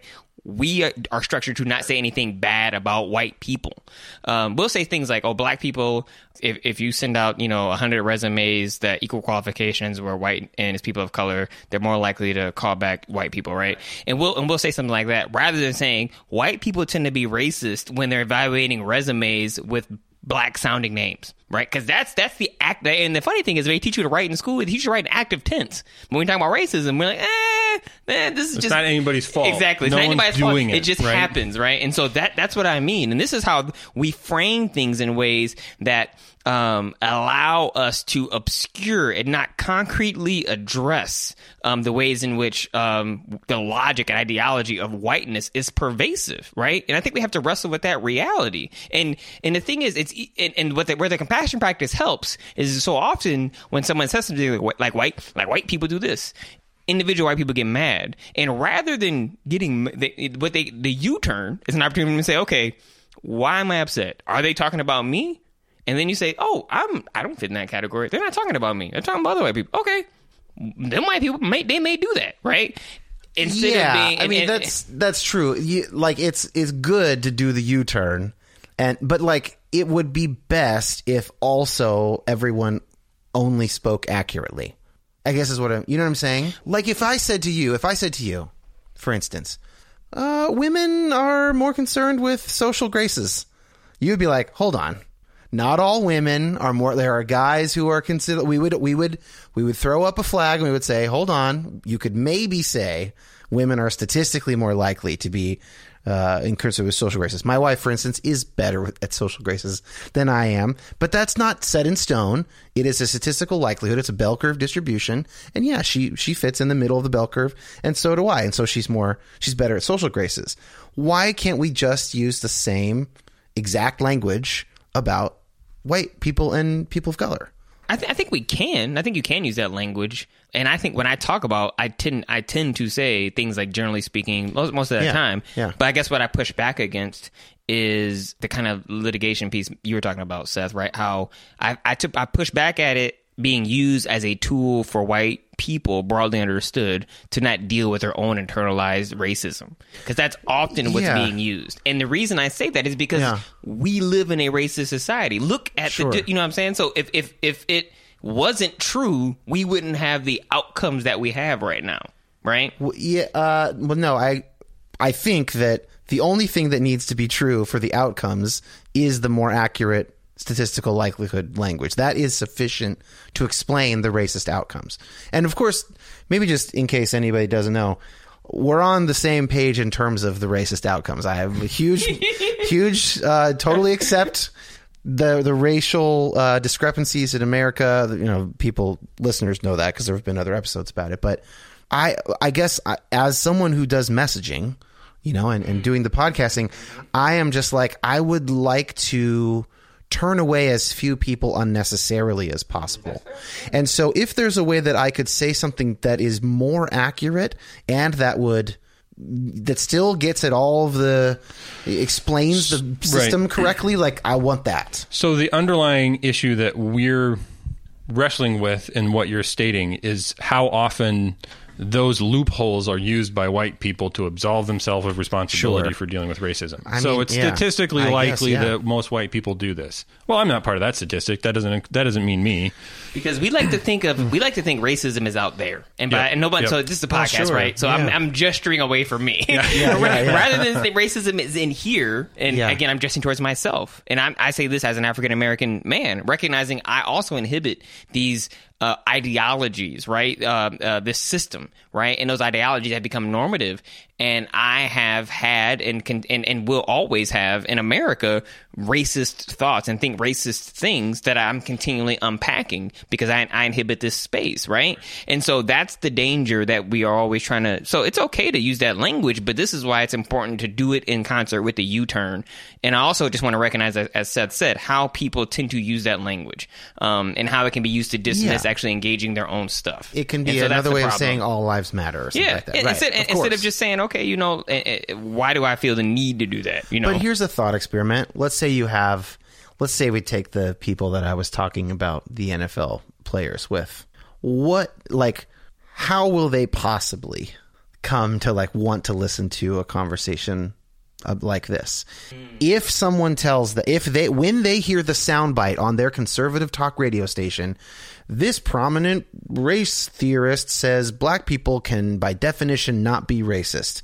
They've just bought themselves nine more months of, of totally ignoring it. Now, they might have ignored it anyway, but like, what if they were close? You know, like that's kind of my thinking. It's just like I, uh, I'm, I'm a political moderate. I believe in like we we actually we have to speak to sort of like the forty percent middle of the country on, on most issues if we want to get stuff done and passed. And so that's kind of where I'm coming from on this. And so uh, yeah, I I it's totally true that people you people will say things similar to what I'm saying in bad faith. But I'm like, if there's a good faith version of it and it could be more accurate, than like, can we use that so that we're not needlessly turning people so away? this gets at to the nuance that we try and incorporate, which is meeting people where they are. Well, and that's what I'm saying. That, that's um, actually where all these conversation, this whole more difficult second part of the conversation comes from, is because it seems to me like the work you guys are doing is so brilliantly s- centered in the particular and in compassion and empathy and all that stuff.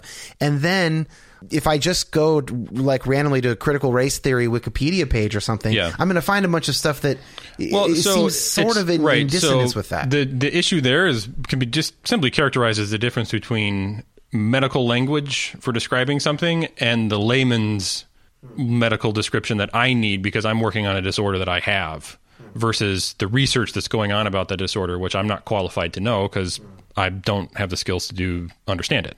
And that's part of the issue here is so like if you're doing the theoretical research there's a theoretical language that goes with it that needs probably some translation from audience to audience Yeah. And the, the other thing I want to say too, to your point, in terms of the, with the people that are take that are talking about the um, kneeling, where they, you know, the one thing I love about our, our process is that it's it's volunteer, right?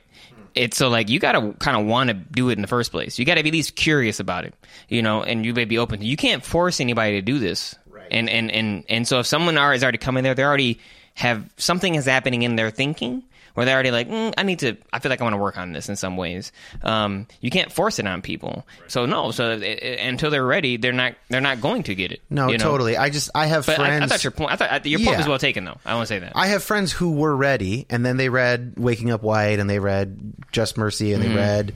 Uh, they, they watched the Thirteenth, and they read New Jim Crow, and then they get on Facebook, and they're like, "My black friends can never," you know, they, whatever. Then they just then they sloganeer in public, not one on one, and then a bunch of people who might have been open because of the slogans they choose to chose to use are now not open for some amount of time until something else will come along and make like them it- open. like it'd be cool if there were a, a reflective process to help them learn about some other stuff right how, how it takes place within them Yes, yeah. exactly. that'd be great Yeah. And so one, one Exactly. I, I think, and again, this is a part of what makes our process unique. And, and to be fair, this is also what makes some people along the critical race theorist group not like our process. Right. Because they perceive it as very touchy feely, emotional, you know, and what we now argue. I'm now I'm all in. Yeah. Anytime you can show me that the left and the right are Both don't like dissatisfied, exactly. Right, I'm in. You're Yeah. probably on the right track. That's honestly, I think, kind of Yeah, what, what we yeah. realized. We're like, okay, Yeah. both groups are like, oh, what about this? And so we realized, oh, and we're very Methodist, and, and Methodist is all about this kind of middle way. Yeah, middle so- way, man. Yeah, Yeah. so I think Oh, it yeah. totally fits our personalities. Yeah. Um, and so we realized, okay, like we want to talk about structural racism, but we also realize that as people, we inhibit these structures, and so we have to tend to the stuff that We comes inhabit. up. We yeah, we, we inhabit those structures. I'm sorry, and and, and so um, we have to give people the tools they need to deal with their interior interior activities about race because we haven't been taught that. We just haven't been taught it. And once you give people the tools, then now it's up to them to make those next steps and those kinds of next moves, right? We're not teaching them, um, you know how to we're, we're, giving them the tools so that when they decide they want to act or how they want to act in the world they have the capacity to do so in ways that affirm their identity they bring compassion to themselves and also compassion to others. So they can listen to other people in compassionate ways um, to go out and do uh, beautiful work in the world. Um, and, and, and, and, and in this sense I think that we try to cultivate a space where, because we teach structural racism, where students realize that, again, racism is normative, it's embedded in the culture. And so they realize that because of this, they, we have to be anti racist, right? We can't just not be prejudiced right? Because that prejudice level is the individual. Right. We have to we have to recognize that racism is normative, and we, we honestly do need to be on the lookout for racism. Not like to say, oh, that's you know to point out and to do the Twitter stuff, but to see how it's embedded in our institution. Now, let me give you a quick example because I know I've been talking too long. A friend of mine teaches at a community college in Southern California and um, he uh, got asked to be a part of the uh, faculty that was in an honors program. Now, when he got involved in this, and this is a white dude, but grew up in a kind of low income family, um, and so he grew up in a working class, low income family, so he's very much aware of all this stuff. He and I are friends, and we talk a lot about race. Um, he realized when he got involved in this that all the honor students were white students, even though the majority of students that went to this school were not white.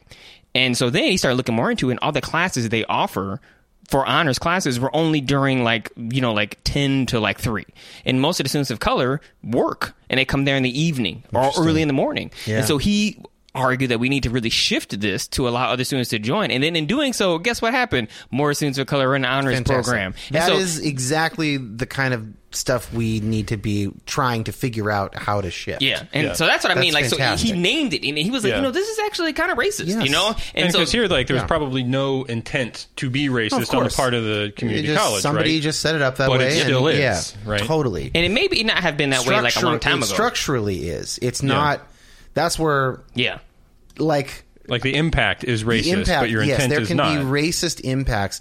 So yeah, I think so. That's kind of where we're trying to push students to get to that place where they have the capacity yes. and skills to, to be able to name something like that yeah. at their job. Like I literally just got an email from one of the students we taught in our class last year, um, like just a few minutes ago during this conversation where she took my black women's theologies class and she was really interested in terms of creating because in her space she was one of very few women in her accounting office and there were no women of color.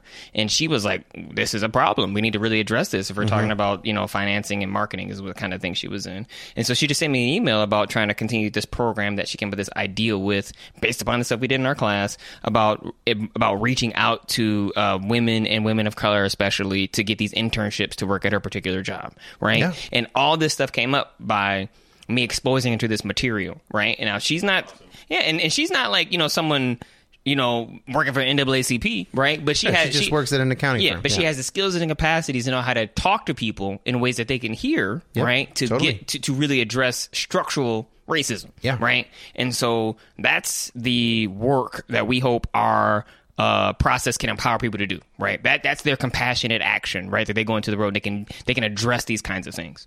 And I love that the practicality of that. I think what I am getting so tired of is this friend reads one book and now they're on Twitter calling people out for their racism.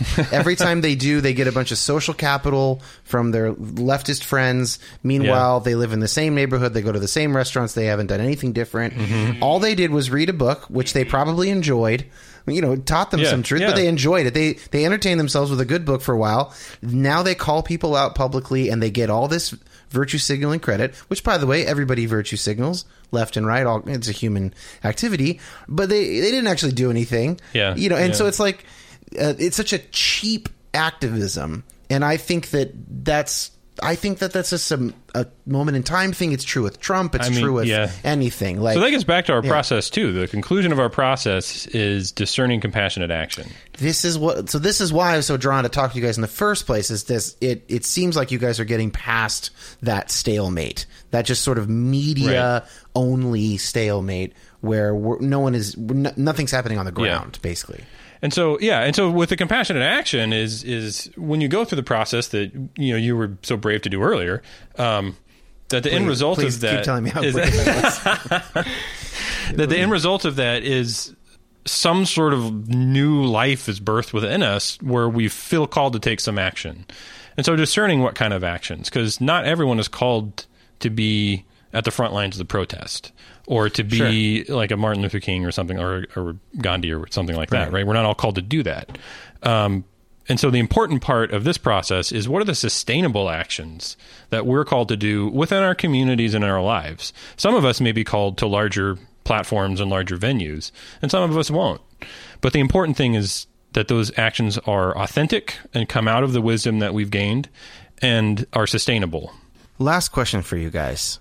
Uh, you're doing this inter this deep personal work with people, and you're focusing it on racial justice. But it strikes me that that isn't the only uh, issue that it could be trained on. So, and just in case someone is listening and is about to embark on some new stage of life or new field, like, uh, have you guys considered or met anybody, or like, what are other sort of justice or or just sort of um, public good type of scenarios. I mean, economics is. I mean, what what else could could this kind of way of this compassion work toward topic X? Like, what else might it work for? Uh, I know that Chris has used it in the context of environmental issues. Um, I have. What we're gonna do this summer? Yeah, w- one of my colleagues uses it in the context of animals. Um, okay. And um, uh, animal shelters and and fighting burnout there and whatnot. Um, and then this summer, we're um, doing this work with um, Disciples of Christ, Disciples of Christ uh, with a, I think it's the pastors' retreat at their annual um, conference. Thank you guys so much. This was a crazy afternoon of talking and thinking, and I really appreciate you guys uh, getting into the weeds with me on this.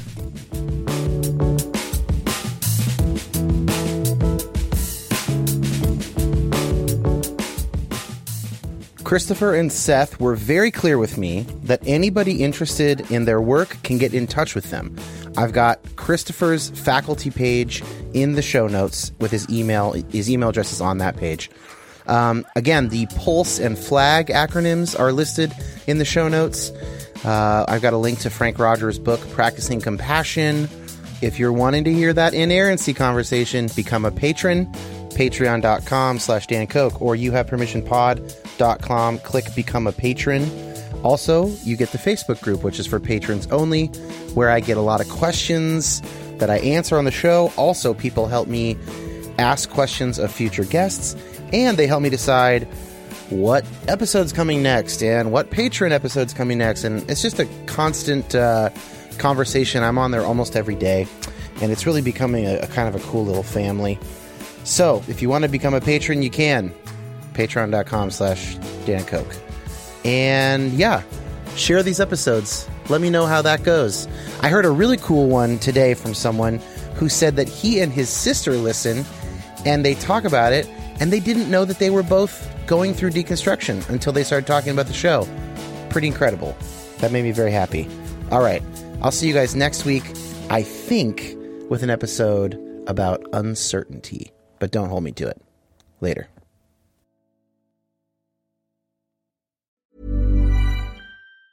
If you're listening to this podcast, you must recognize the value of asking questions. At Aramco, our questions help us engineer a better future. How can today's resources fuel our shared tomorrow? How can we deliver energy to a world that can't stop? How can we deliver one of the fuels of the future? How can we sow curiosity to harvest ingenuity? To learn more about how innovation drives us forward, visit aramco.com slash powered by how.